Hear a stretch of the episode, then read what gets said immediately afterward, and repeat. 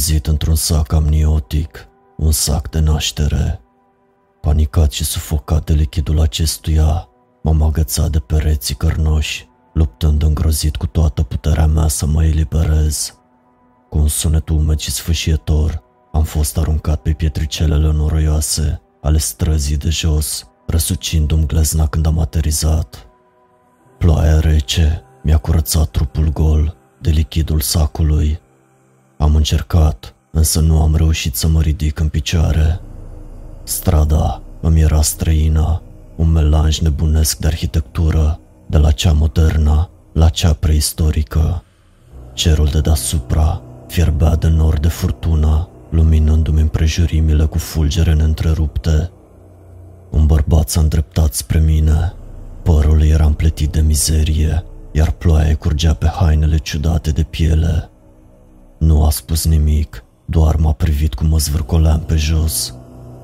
Te rog, am gâfit, ajută-mă. Mi-a răspuns trântindu-mi în picior peste față, spărgându-mi maxilarul și făcându-mi vederea încețușată. A trecut la membrele mele, călcând și trăgând până când a auzit oasele pocnind. Șchiopătând, dezbrăcat și țipând, nu am putut face nimic pentru a mă apăra când a început să mă mănânce de viu. Introducerea mea în iad nu a fost neobișnuită. Foarte puțini oameni supraviețuiesc primei ore, dar rămite primei nopți. Când mor, trec din nou prin același lucru, ieșind dintr-un nou sac de naștere în altă parte a orașului. În cele din urmă, învață să atace prima persoană pe care o văd și dacă sunt norocoși, vor reuși să o ucidă. Aceasta este singura regulă iadului. Cei puternici iau de la cei slabi. Obișnuiește-te cu această idee și poate vei reuși să treci în viața de apoi. O să-ți dau o mână de ajutor. Consideră asta manualul tău pentru iad, o introducere în infern. Să nu greșești însă, nu fac asta din bunătatea inimii mele. Când vei muri, îmi vei fi dator. Nu încerca să mă găsești, îți garantez că ne vom întâlni până la urmă. Eternitatea e o perioadă lungă, așa că e mai degrabă o chestiune de când decât de dacă. Fă cum îți spun și vei avea mai multe șanse decât majoritatea să eviți introducerea mea în groapă. Bun venit în iad. Unii oameni jură că au văzut o lumină la capătul tunelului când au murit. După părerea mea, acei oameni fie au halucinații, fie mint. Cei mai mulți dintre noi se trezesc într-un sac de naștere la câteva minute după moarte. Clădirile iadului sunt acoperite de chestii, coșuri oribile, galben-maronii, care cresc din cărămidă. Am menționat deja că primul lucru pe care trebuie să-l faci este să ieși din sac și să te pregătești de luptă. Aici intervine adevărata soartă, deoarece nu toată lumea are puterea de a străpunge carnea sacului.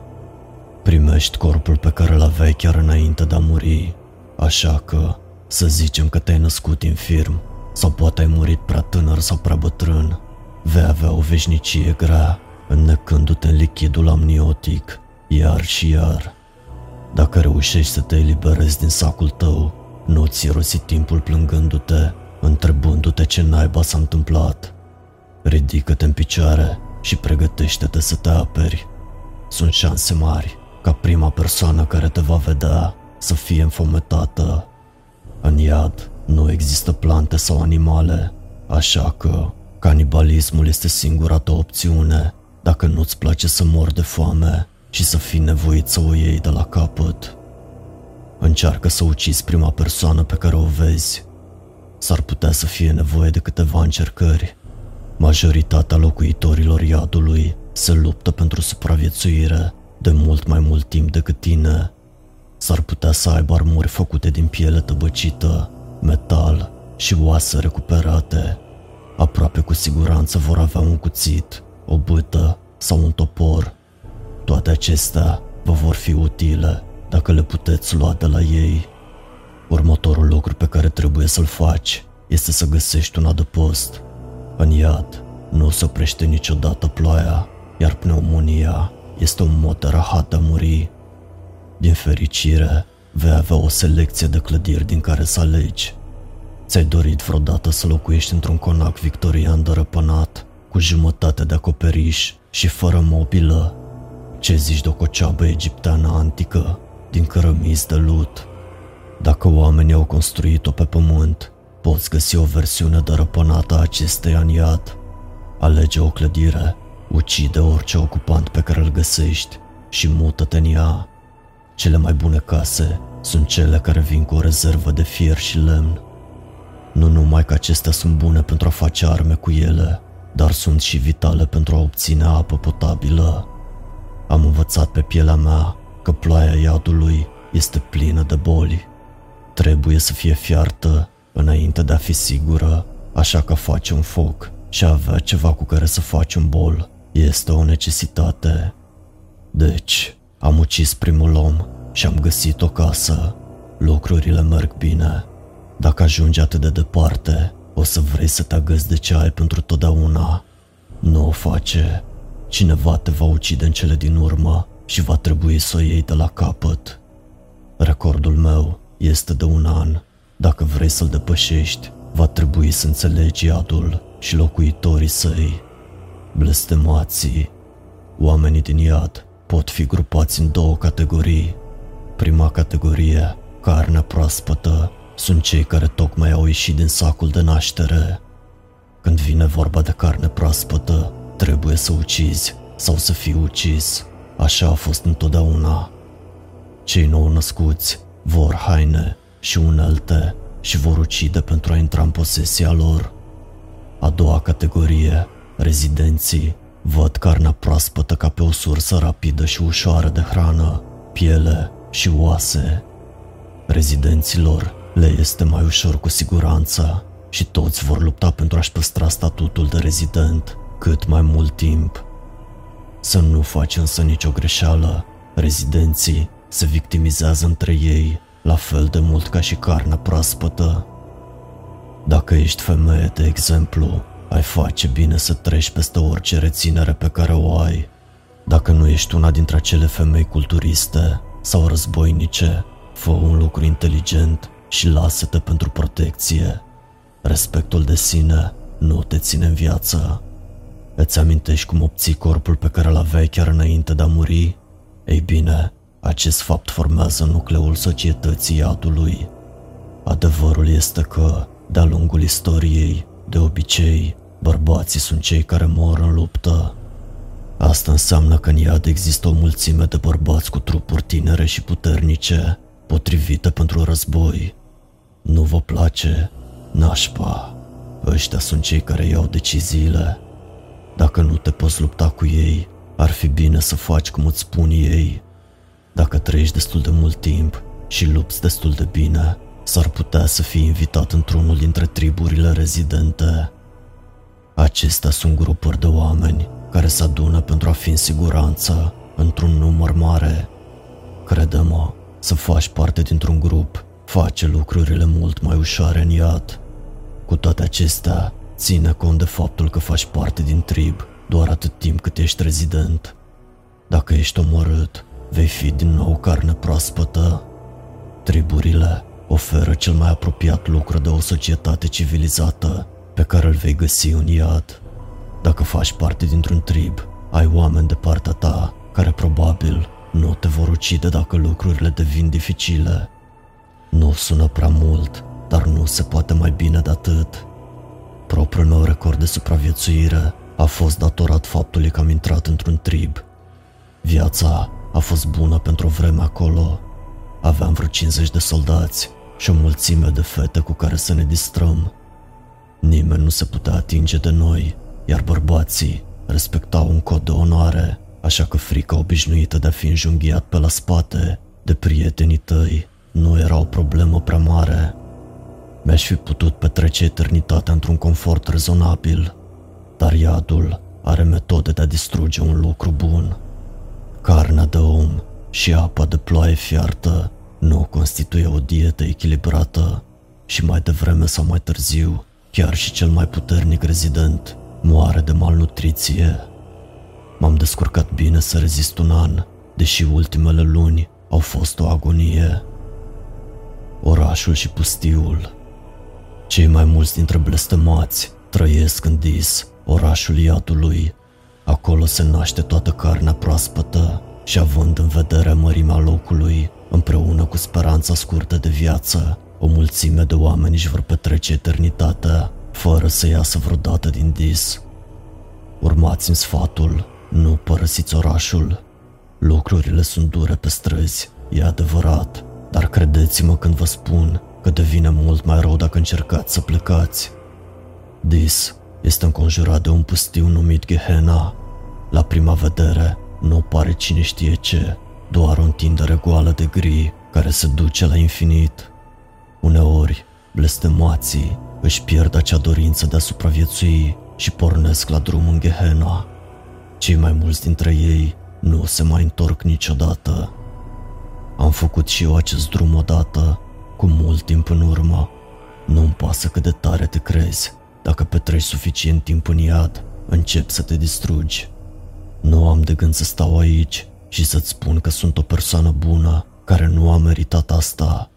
Nimeni nu poate spune asta și să nu mintă.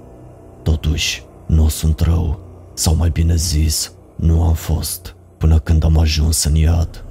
Ucizi, torturezi, pentru că știi că și ei ți-ar face la fel. Ești ucis, torturat, pentru că ei știu că și tu le-ai face la fel. Dă-i destul timp și nu mai vrei să te confrunți cu asta. Atunci te îndrepți spre Gehenna. Primii câțiva kilometri pe care i-am parcurs nu au fost nimic special. Ploaia s-a oprit după o vreme, noroiul de sub picioarele mele a făcut loc cenușii și am zărit pentru prima dată cerul iadului dincolo de nori. Era un griș șters, cu un soare alb, complet lipsit de frumusețe sau căldură. Am mers mai departe. În timp ce mergeam prin Gehenna, mi-am pierdut orice dorință de a mânca, de a bea sau de a dormi. Corpul meu a început să se risipească, dar nu mi-a păsat. Chiar și atunci când pielea mea a început să dispară și oasele mele au fost expuse, nu mi-a păsat. Cu cât mergeam mai departe, cu atât deveneam mai gol, în minte, trup și suflet. Nu știu ce s-ar fi întâmplat dacă aș fi continuat să merg. Sincer, nici nu vreau să știu. O parte din mine încă mai voia să trăiască, așa că m-am întors. Mergeam de zile, poate săptămâni, dar când m-am întors, Dis era la doar câțiva pași distanță. Am pășit înapoi în oraș și corpul meu s-a prăbușit în sfârșit. Când am ieșit din noul sac de naștere, am jurat să nu mai pun niciodată piciorul în Gehenna. Evadarea din iad Există modalități de a părăsi iadul, asta ar trebui să fie evident, altfel n-aș vorbi cu tine, nu-i așa? Uneori, celor vile intră în cap că vor să vorbească cu cei morți. Își iau cristale și plăci uija în speranța de a ajunge la cei dragi. Cei mai mulți nu fac nimic mai mult decât să se păcălească pe ei înșiși, crezând că au intrat în contact.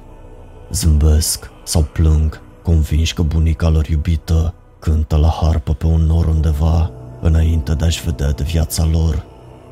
Totuși, câțiva au abilitatea de a ajunge cu adevărat la noi. Ei pot deschide o poartă între iad și lumea celor vii, pe care noi o percepem ca pe un stâlp de foc care se întinde din nori. De îndată ce apare unul dintre acești stâlpi, blestemații se înghesuie să fie primii care ajung la el. Nu cunoști adevărata natura omului până când nu ai văzut mii de blestemați care se înghesuie unii peste alții, lovindu-se, mușcând și zgâriind pentru a fi cel care scapă. Contactul cu morții duce întotdeauna la o baie de sânge. Chiar și cele mai civilizate triburi se destram în clipa în care devine clar că doar unul dintre ei poate pleca. Am părăsit iadul de două ori până acum, i-am lăsat trupul în urmă și am călărit acel stâlp de foc până în nori. Unii oameni cred că poți fi posedat de demoni. Lasă-mă să-ți spun ceva. Demonii nu sunt reali. Ceea ce vii văd ca fiind posedare demonică este doar unul dintre blestemați care își testează noul corp. să recunoaștem, dacă te-ai luptat prin iad pentru a te întoarce în lumea celor vii, nu te vei comporta prea bine multă vreme. Mai devreme sau mai târziu, mergem prea departe. Gazda noastră moare sau familia lor cedează și recrutează un exorcist. Apoi, suntem proaspăt ieșiți din sacul de naștere și din nou pe străzile iadului. Acum trebuie să plec. Când vei ajunge în iad, amintește de sfatul meu și de faptul că mi-ești dator. Poate vom putea forma un trib într-o zi. Deocamdată însă vreau să văd ce poate face noul meu corp. Până acum ar trebui să aveți o idee bună despre ce vă puteți aștepta de la iad. Știi că trebuie să ucizi prima persoană pe care o vezi când ieși din sacul de naștere. Știi că trebuie să găsești haine, unelte și adăpost. Știi că indiferent ce faci, cât de bine te descurci, într-o zi vei fi din nou carne proaspătă. Dis este cel mai mare oraș pe care ți-l poți imagina. Triburile se luptă și mor pentru teritoriu, iar un drum greșit e o condamnare la moarte. În cele din urmă, vei simți unde trebuie să mergi și unde nu trebuie să mergi.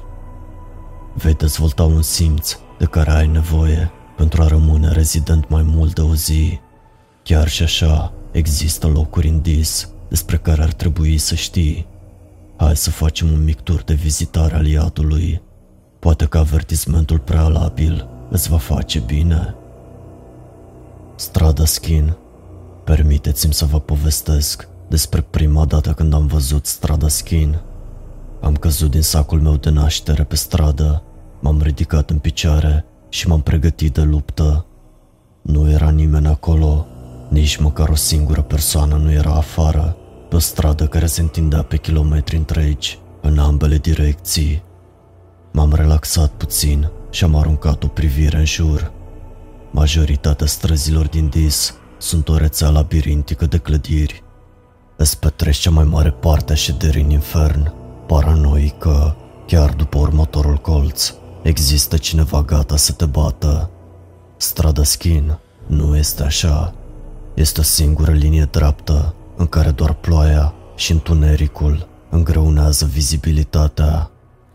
M-am simțit mai vulnerabil acolo decât m-am simțit în orice altă parte a orașului Dis. Ați intrat vreodată într-un spațiu larg și gol și v-ați simțit brusc expus? Dacă da, imaginează că ești și gol, neînarmat și în iad. Totuși, știam ce trebuia să fac. Primul pas a fost să găsesc niște haine. Acolo am aflat cum și-a primit numele strada Skin Street. Fiecare clădire, fiecare felinar, fiecare lampă de gaz spartă erau decorate cu piele jupuită. Eram în ea de suficient de mult timp până atunci ca să nu mă sperii prea tare, dar aș minți dacă v-aș spune că nu m-a afectat. Într-un fel ciudat, îmi amintea de Crăciun, știi? Oamenii atârnând coronițe și luminițe pe casele lor, chestii de genul ăsta. Mi-am amintit de timpul petrecut cu familia mea, cu copiii mei, în dimineața de Crăciun. Sentimentele de genul ăsta te omoară, omule. Am tras câteva resturi de piele de pe cea mai apropiată clădire. Dacă cineva avea să lase materiale vestimentare aruncate, puteam la fel de bine să le iau, nu? Nu am știut atunci, dar fiecare pas pe care îl făceam pe Skin Street era urmărit. Când a venit atacul, nici măcar nu l-am zărit pe tip. Craniul meu s-a fracturat din cauza unei lovituri de bâtă. Cel care m-a lovit s-a îndreptat spre ochii mei în clipa în care am căzut pe podea și și-am fipt degetele direct în orbite. Eram orb și plângeam ca un copil când a început să-mi dezlipească pielea. Uită cum stă treaba, unii oameni sunt nenorociți chiar și după standardele iadului. Criminali în serie, hărțuitori, psihopați, toți ajung în cele din urmă pe Skin Street. Cei mai mulți dintre blestemați folosesc întregul corp al unei crime, dar celor de pe Skin Street le place să ia trofee. Își lasă podabele afară, ca momeală pentru ignoranți, ascunzându-se în umbră și așteptând momentul cel mai bun pentru a ataca. Dacă te afli pe Skin Street, va trebui să te gândești repede. Uită de haine, ia o piatră, o bucată de lemn sau orice îl poți folosi ca armă. Stai departe de umbră, verifică mereu în spatele tău și ieși de acolo cât mai repede. Fermele Perdition Vei fi urmărit în iad, asta e inevitabil. La un moment dat, te vei împiedica de cineva mai mare decât tine sau te vei trezi depășit numeric. Uită de o luptă dreaptă. Dacă cineva te poate doborâ fără ca tu să ripostezi, poți fi sigur că asta va face. Este ușor să-ți pierzi concentrarea atunci când fugi pentru a-ți salva viața. Poți uita să fii atent la împrejurimi. Asta, prietene, este o mare greșeală. Periferia din Perdition Farms este plină de panouri publicitare. Promit hrană gratuită și siguranță oricui este suficient de prost să le creadă. Triburilor care se luptă pentru acest teritoriu le place să adune oameni de pe străzi și să-i aducă în complexul industrial pe care îl numesc casă. Vestea bună este că aceste triburi nu te vor ucide. Vestea proastă este că sunt mari fani ai capturării oamenilor în viață. Au un proiect la care lucrează de când mă știu. N-aș putea să vă spun cine a decis inițial că iadul ar trebui să aibă o producție organizată de hrană. Doar că ideea a rămas și de-a lungul anilor, nenumărate triburi și-au asumat sarcina de a încerca să transforme acest vis în realitate. Lasă-te captura de ei și te poți aștepta la un pic de muncă de sclav. În cea mai mare parte, triburile de la fermele Perdition încearcă să se folosească de păstăile de naștere ca sursă de hrană. Își forțează sclavii să le culeagă de pe pereți, să le macine în cuve industriale, să le amestece cu sânge, părți de corp, apă de ploaie și orice altceva ar putea fi conceput pentru a face un bulion. Viața unui sclav este scurtă, brutală și dezgustătoare mai ales atunci când acești sclavi sunt apoi folosiți ca și cobai pentru cel mai recent preparat. Vezi tu, lichidul amniotic poate fi băut dacă ești disperat, deși, dacă bei prea mult, este garantat că te va face să-ți golești stomacul prin toate orificiile disponibile. Carnea din saci este însă o altă problemă. N-aș putea să vă spun exact ce sunt sacii de naștere, unii oameni spun că este carne adevărată, în timp ce alții jură că este mai mult ca o ciupercă. Ceea ce știu este că se repară singuri în timp. Mănâncă o parte din carnea lor și în următoarele câteva zile îți va crește un sac de naștere în tine. Este o mică îndurare că nu vei trăi suficient de mult timp pentru a-l vedea cum se sparge prin piele. Vei fi mort la scurt timp după ce îți va exploda stomacul. Dacă ești norocos, zilele tale de sclav se vor sfârși când tribul va decide că vrea carne adevărată. Nu sunt atât de proști încât să-și testeze singur bulionul, nu când nu duc lipsă de sclavi în iad. Boneyard Poate că te gândești, eu sunt genul de nebun care s-ar alătura unui cult. Există ceva pentru mine în iad? Dacă ți se pare că ești așa, Boneyard este locul tău. Vezi tu, există un anumit tip de fanatic religios care chiar are ce căuta în iad. Nu mă refer aici la bătrânii care fac prăjituri pentru a strânge bani pentru noul acoperiș al bisericii. Vorbesc despre tipii care au plecat la război pentru că așa a poruncit Dumnezeu, care au ars femei că se presupune că se împerecheau cu demonii. Când acești oameni ajung în iad, sunt prea proști pentru a înțelege ce s-a întâmplat. De ce să înfrunți realitatea când poți pretinde că totul este doar un test de credință? Ei găsesc oameni cu aceleași idei în Boneyard. Mi s-a spus că, la un moment dat, Boneyard era o catedrală înconjurată de un cimitir care se întindea de la un orizont la altul. Poate că e adevărat, nu știu. În zilele noastre, este un oraș de mahala cu temple și biserici construite din materiale adunate de pe străzi. Oriunde te uiți, găsești zeloși cu ochi sălbatici care predică propria lor versiune sucită a căinței și bande de bărbați mascați la pundă pentru noi convertiți. Mortificarea cărnii este principala distracție în Boneyard. Dacă asculți cacofonia predicilor, vei fi informat despre cum carnea este rea și trebuie curățată de păcat. Cât de norocoși suntem că ni se dă o astfel de datorie sfântă, cât de norocoși că ni se oferă ocazia de a ne căi în fața Domnului. Oamenii de la Boneyard au avut mult timp și multă practică când vine vorba de a stăpâni tortura și degradarea. Nu sunt o persoană bună, am ucis, canibalizat, dar pot să vă spun cu sinceritate că nu aș fi fost niciodată în stare să visez la unele dintre rahaturile care se întâmplă în Boneyard. Am intrat acolo din greșeală odată și nu am reușit niciodată să-mi scot din cap ceea ce am văzut. Am văzut o femeie, goală și legată, forțată să îngenuncheze și supusă la niște lucruri oribile. Un predicator și-a cusut singur ochii și buzele în fața mulțimii, înainte de a-și tăia bărbăția. Un băiat de vreo 14 ani a fost crucificat în public.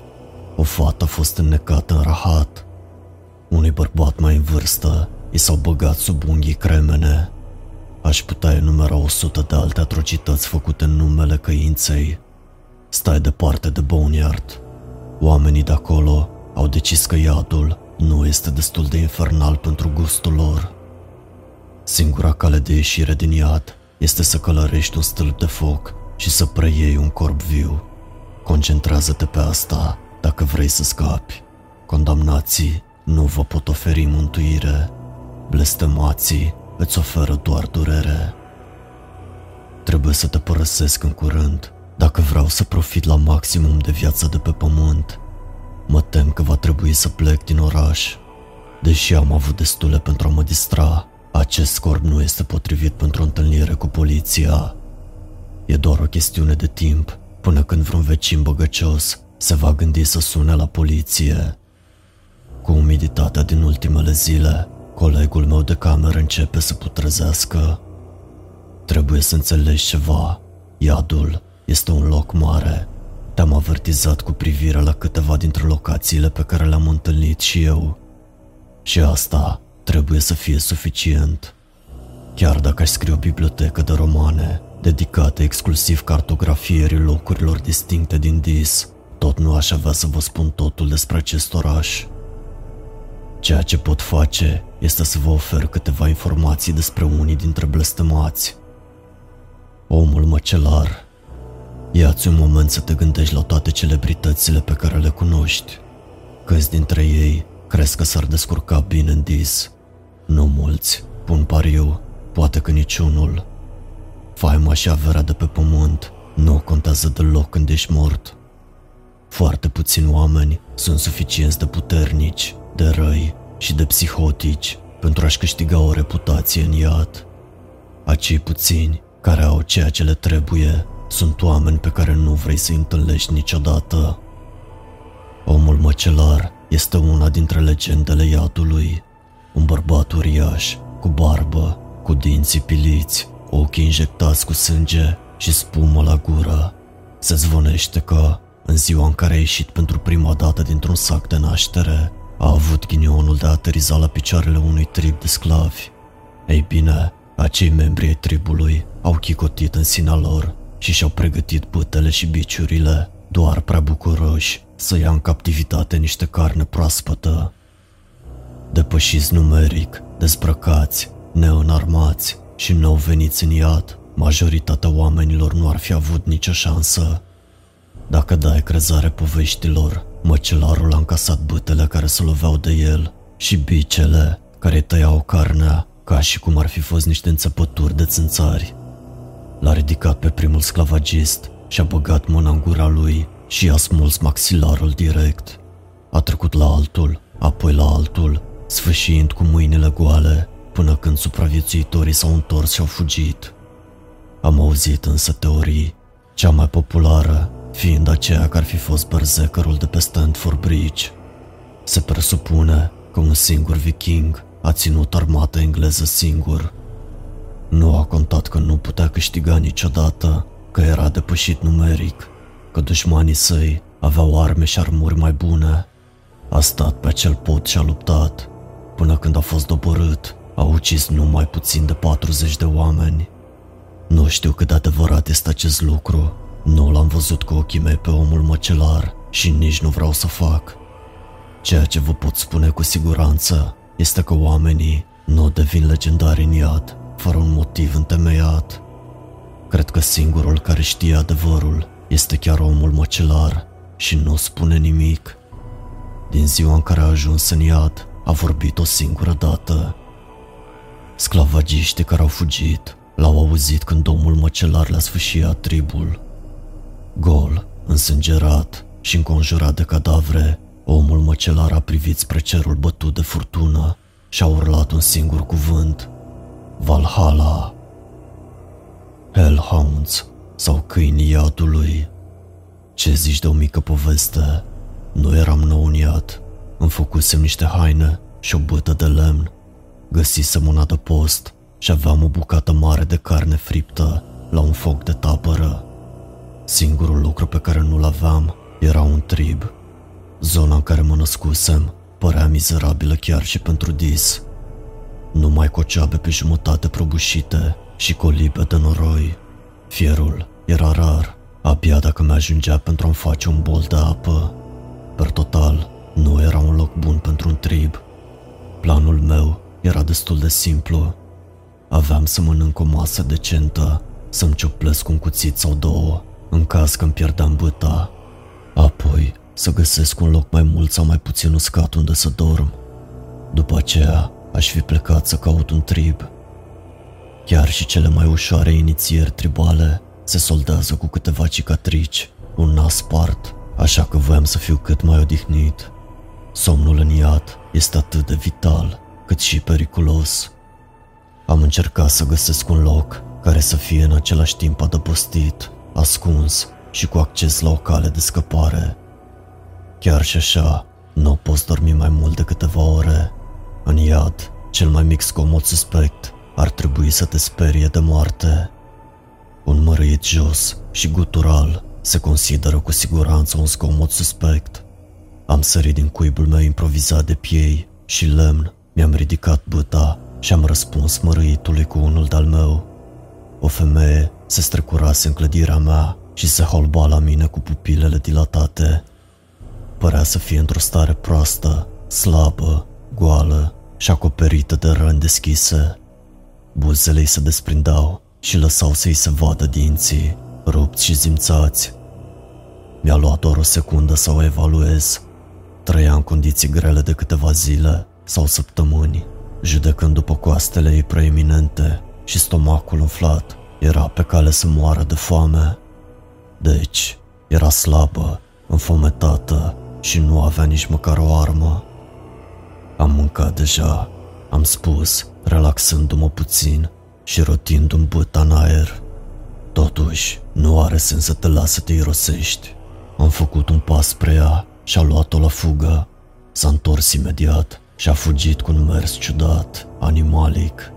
Am pornit după ea, sigur că o pot depăși.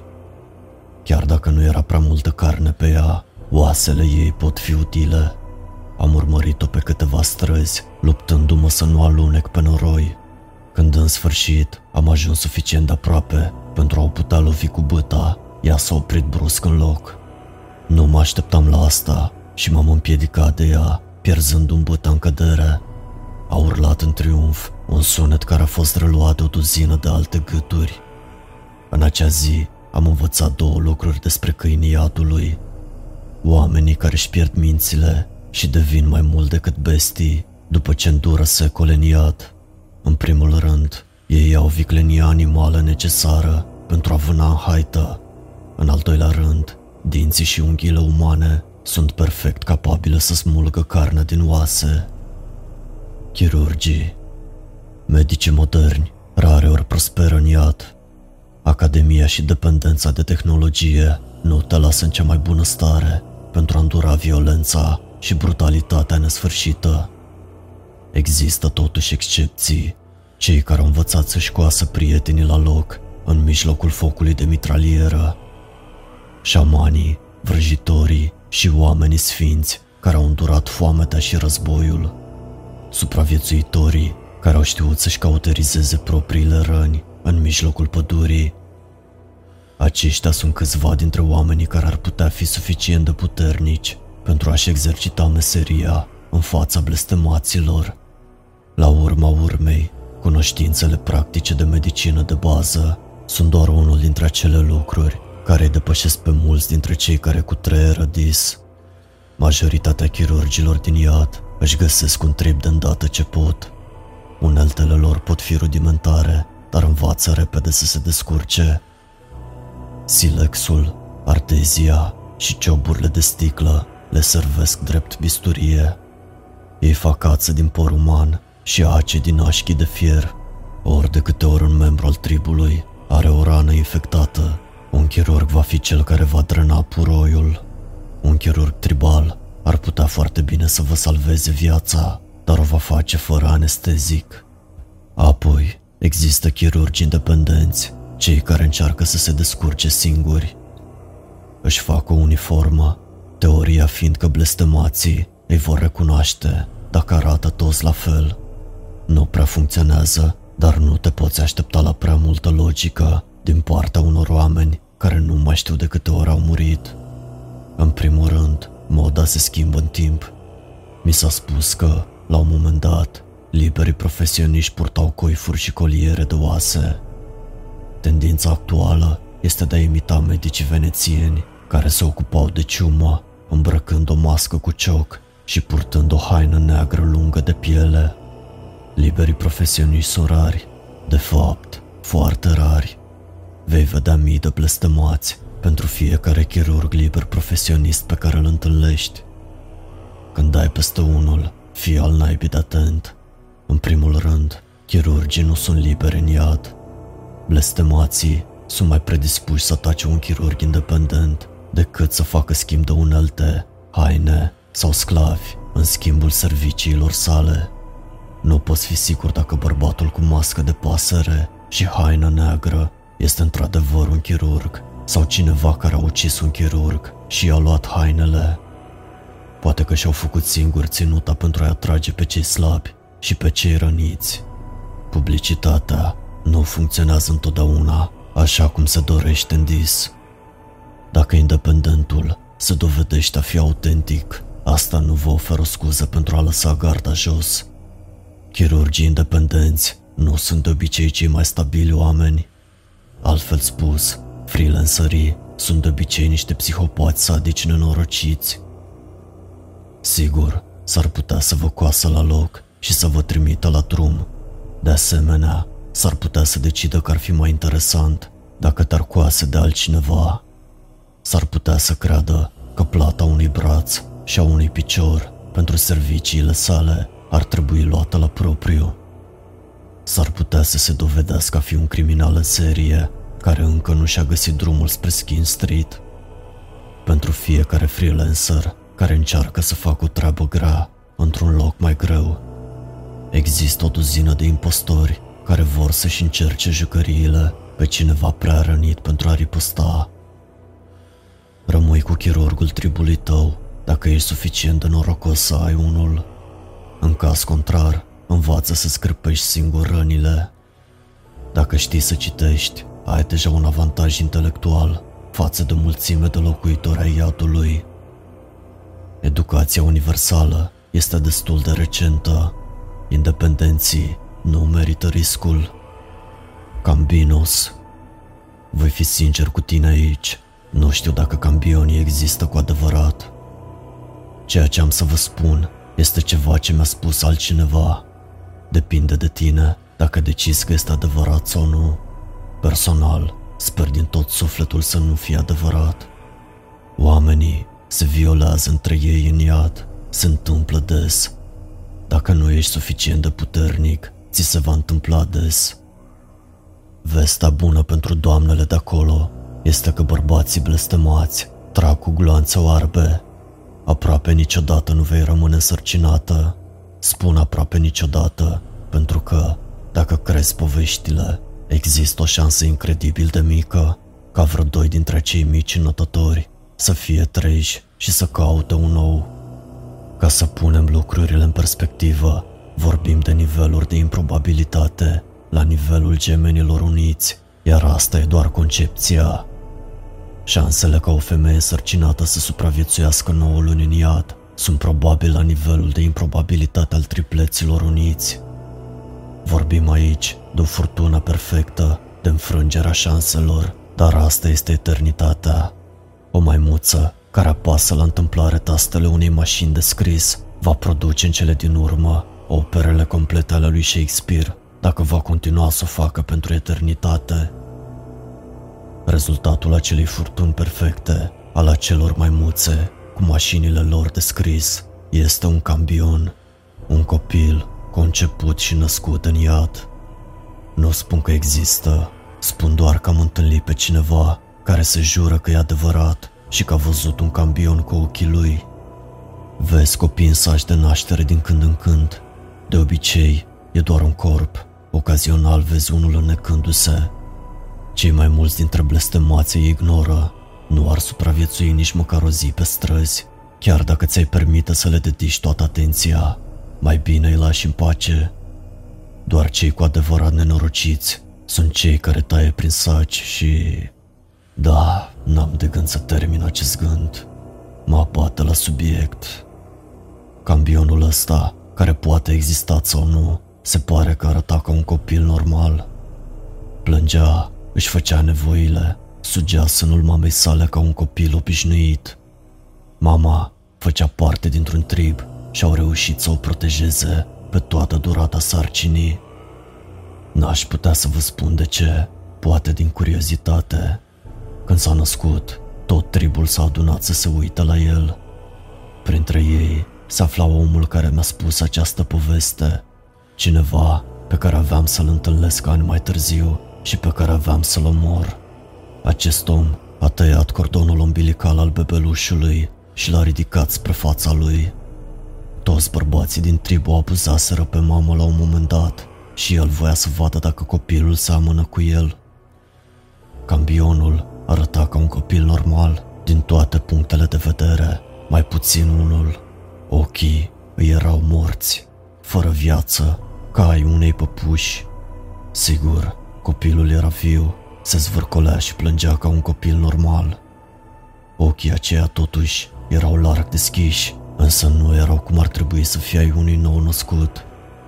Deschiși larg, goi, ca niște ochi de păpușă. Dacă povestea asta este adevărată, nu învinovățesc tribul că a ucis copilul. Așa ceva nu ar trebui să existe. Bine, am terminat, trebuie să plec. Acesta este punctul în care oamenilor le place să aibă lucrurile frumos legate. Câțiva dragoni uciși, câteva fecioare salvate, cel puțin te poți aștepta la un fel de lecție morală la care să te gândești. Cred că, în acest caz, acest gen de lucruri nu au niciun rost. Nu există dragon de ucis, nu există morală de învățat, nu trăim fericiți până la adânc și bătrâneți, nu există nicio mare revelație, nici o întorsătură inteligentă, niciun scop, nicio răscumpărare, nicio speranță. Printre semenii noștri există doar eternitate. Salut! A trecut mult timp. Ultimul corp pe care l-am avut în lumea vie nu s-a descurcat prea bine cu mintea mea care îl controla. Uneori, e greu să-ți amintești că lecțiile pe care le înveți în iad nu sunt potrivite pentru lumea civilizată. Când crima este doar o parte normală a existenței, ai tendința de a continua să o faci din obișnuință. Rezultatul inevitabil este fie moartea, fie exorcizarea și o călătorie înapoi în orașul Dis. Se poate spune că m-am lăsat dus de val ultima dată când am fost aici. După ce am gustat ultima dată libertatea, am știut că trebuie să plec din Dis. Existența mea, de când mi-am risipit ultimul corp, a fost dedicată în totalitate luptei pentru a mă întoarce într-un stâlp de foc. Trebuia să scap din Dis. După tot ce am văzut, trebuia să evadez. Acest nou corp pare a fi mai rezistent decât ultimul. Acum că m-am întors, hai să mai facem o călătorie în iad. Mlaștina Flegeton. Plouă, plouă tot timpul și apa trebuie să se ducă undeva. Cea mai mare parte se scurge în Gehenna, unde se scufundă în cenușa din altă lume și în dispare. Restul curge fie în canalele de sub oraș, fie să adună în mlaștina Flegeton. Îți amintești că este o idee proastă să bei apă de ploaie din iad fără să o fierbi? Ei bine, apa din Flegeton te va ucide indiferent ce faci cu ea. Chiar și atingerea pielii poate fi mortală. Vezi tu, mlaștina nu este plină doar de boli și putregai, ci și de deșeuri chimice. Apa dintr-un bazin poate fi pur și simplu imposibil de băut, iar din altul îți poate dizolva carnea. Dacă ești suficient de nebun încât să călătorești în Flegeton sau suficient de ghinionist să te naști acolo, șansele tale de supraviețuire sunt minime. Apele din Flegeton sunt de un negru închis și este imposibil să-ți dai seama cât de adânc este un bazin doar uitându-te la el. Ar putea fi de un centimetru sau de un kilometru. Nu știi niciodată dacă următorul tău pas te va arunca sau nu în abisul îmbâxit. Și mai rău, există locuri în care canalele scurg treptat apa și creează vârtejuri nevăzute, capabile să tragă în jos chiar și cel mai puternic blestemat. Pentru a naviga prin laștină, e mai bine să folosești clădirile tărămate ca trepte. Apa corozivă face ca suporturile din lemn să se strice și să se prăbușească, așa că există o mulțime de moloz pe care să stai în picioare. Chiar și așa, dacă nu o iei încet și nu-ți pierzi echilibrul, este ușor să aluneci și să te supui unei morți agonizante. Nu în ultimul rând, incendiile de vegetație. Acestea sunt motivul pentru care nici cele mai nebune triburi nu încearcă să stabilească o fortăreață permanentă în mlaștina Flegeton. Toate acele deșeuri chimice și materia în descompunere fac mlaștina extrem de volatilă. O lovitură de fulger sau acumulare de gaze poate duce la explozii imense care incendiază suprafața Flegeton pe kilometri întregi. Incendiile se mișcă repede. Îți garantez, nu vei putea fugi mai repede decât unul. Cosaitus Prima dată când vezi Cosaitus, pe crede că ai ajuns la marginea lui Dis. Groapa are zeci de kilometri lățime și o adâncime de câteva ori mai mare. La un moment dat, în trecutul îndepărtat, o alianță fragilă de triburi și-a pus sclavii să lucreze la săparea unei cariere. Motivul pentru care au făcut acest lucru s-a pierdut în timp, dar mulți cred că a fost o încercare de a scăpa de Dis. Poate că acele triburi au sperat că, dacă vor săpa suficient de adânc, vor reuși în cele din urmă să facă un tunel pentru a ieși din iad. După părerea mea, răspunsul cel mai probabil este că triburile căutau resurse. Dacă este adevărat, atunci săpăturile au fost un succes. La kilometri sub suprafață, sub rocă și pământ, existau peșteri pline de fier și cupru. Atât de departe în subteran, și la adăpost de ploaie nenorocită și necurțătoare, este mult mai ușor să creezi un foc suficient de fierbinte. Valoarea unei astfel de poziții nu a fost pierdută de triburi și această alianță a arătat curând cât de fragilă era. După o scurtă, dar sălbatică explozie de trădare, primii coloniști din Cosaitus s-au autodepășit. De atunci, groapa a fost colonizată și exploatată de nenumărate ori. Eforturile coordonate ale diferitelor triburi au transformat cariera într-un abis. Până acum, aceste alianțe au fost întotdeauna rupte mai devreme sau mai târziu. Cosaitus are multe căi de acces în adâncurile sale și cu cât cobor mai jos, cu atât mai labirintică devine groapa. Peșterile întinse adăpostesc barăci întregi și instalații de topire rudimentare. Unele sunt abandonate Altele au fost pierdute din cauza prăbușirilor, însă există încă o mulțime de triburi care se luptă, își unesc forțele și se trădează între ele pentru minereurile prețioase. Până în acest moment, trebuie să mergi al naipit adânc pentru a găsi un minereu neexploatat. Și aici, Cosaitus devine cu adevărat mortal.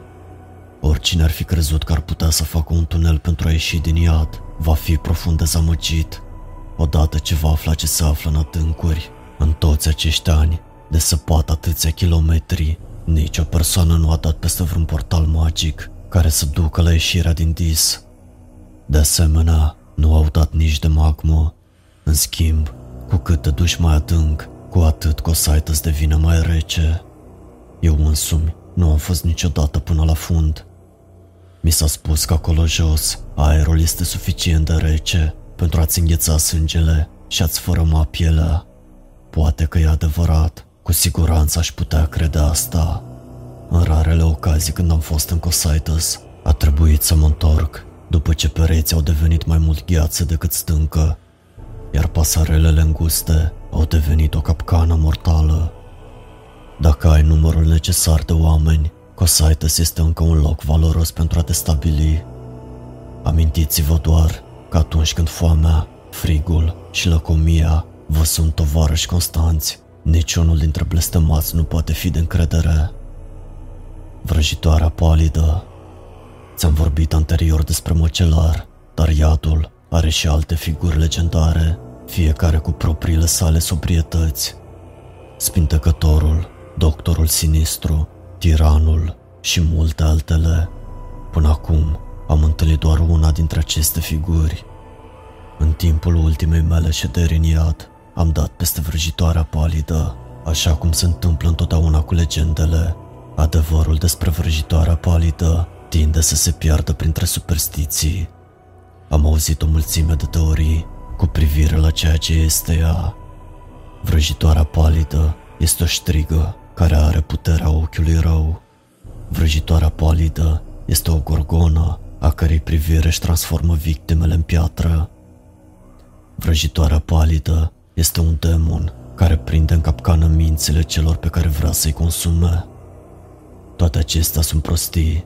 Am văzut-o pe vrăjitoarea palidă și știu adevărul despre ea. Când am văzut-o prima dată, nu mi-am dat seama la cine mă uitam. Era goală și se lupta cu un rezident înarmat, așa că am luat-o drept carne proaspătă. Uită un sfat pentru tine.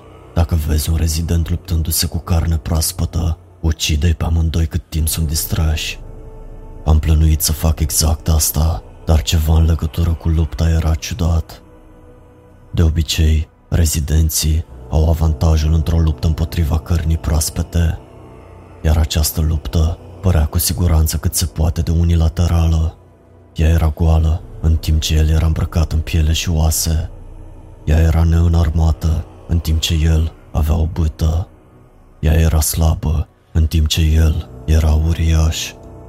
În ciuda faptului că el avea avantajul, rezidentul era în mod clar îngrozit de ea. Regulile iadului îi dictau că ar fi trebuit să-i spargă craniul, să-i ia pielea și să-i mănânce carnea, dar asta nu s-a întâmplat. Era lipsit de coordonare și aparent disperat să scape.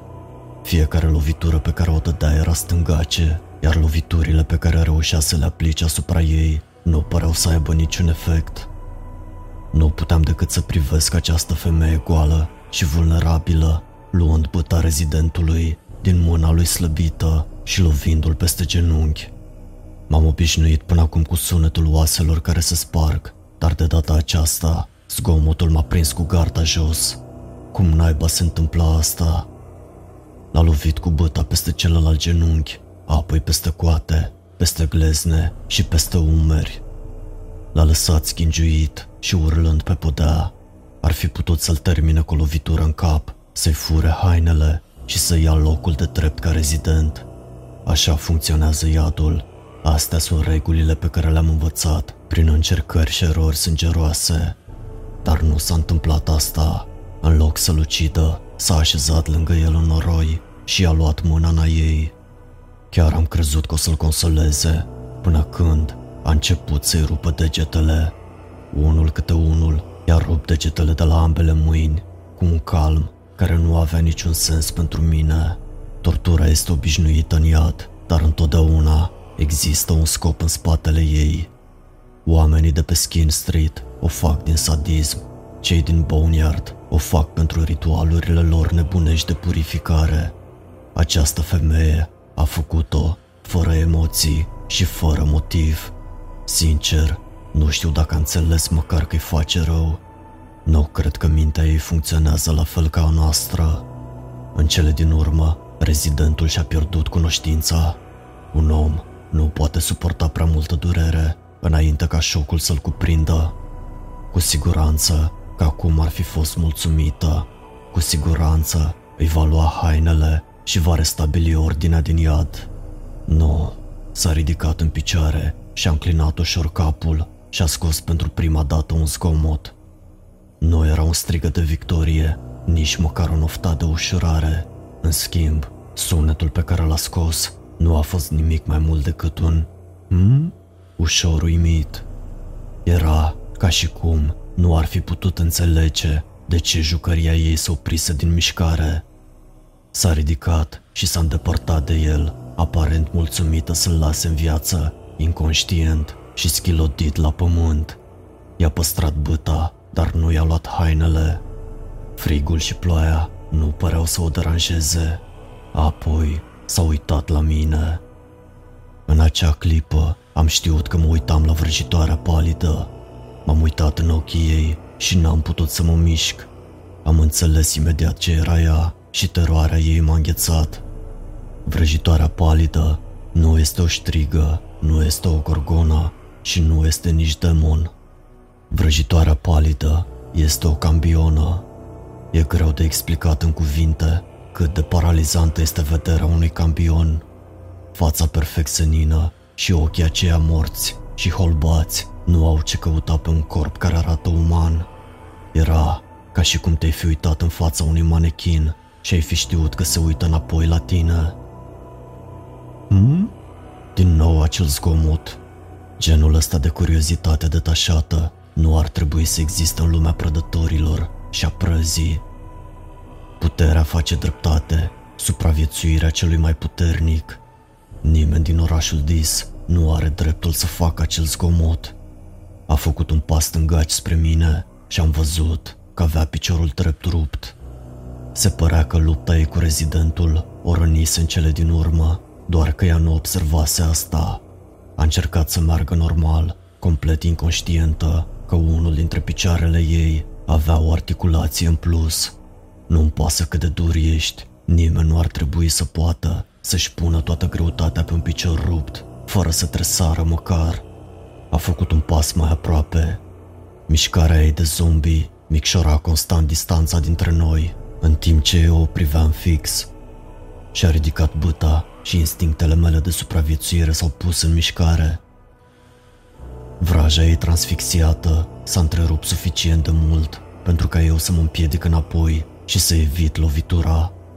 Am fugit de o femeie cu un picior rupt și nici măcar nu mi-e rușine de asta. Privind înapoi la experiența mea, sunt unele lucruri pe care nu le pot înțelege. Vrăjitoarea palidă este un cambion, sunt sigur de asta. S-a născut în iad și iadul este tot ce a cunoscut vreodată. De asemenea, pare să aibă în jur de 30 de ani. Asta nu ar fi trebuit să fie posibil.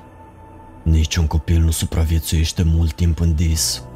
Chiar dacă ar avea un trip care să-i protejeze, acolo nu există suficientă hrană pentru ca un bebeluș să crească până la vârsta de copil, dar rămite până la cea de adult.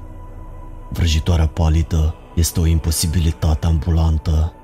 Existența ei este o sfidare a oricărei rațiuni. Aș îndura orice tortură pe care oamenii din Skin Street și Boneyard ar putea o concepe dacă asta ar însemna că nu va trebui să mă mai uit niciodată în ochii ei. Hello, friend! Dacă ți-a plăcut această poveste, nu uita să ne dai un like acestui clip.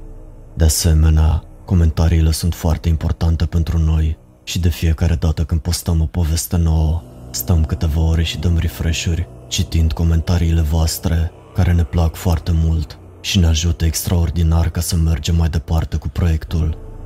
Așa că, te rugăm frumos, ia-ți câteva secunde și lasă-ne un comentariu, este foarte apreciat. De asemenea, nu uita să te abonezi canalului dacă nu ai făcut-o și să pornești clopoțelul pentru a primi notificare de fiecare dată când postăm o poveste nouă. Până la povestea următoare, welcome to the darkness.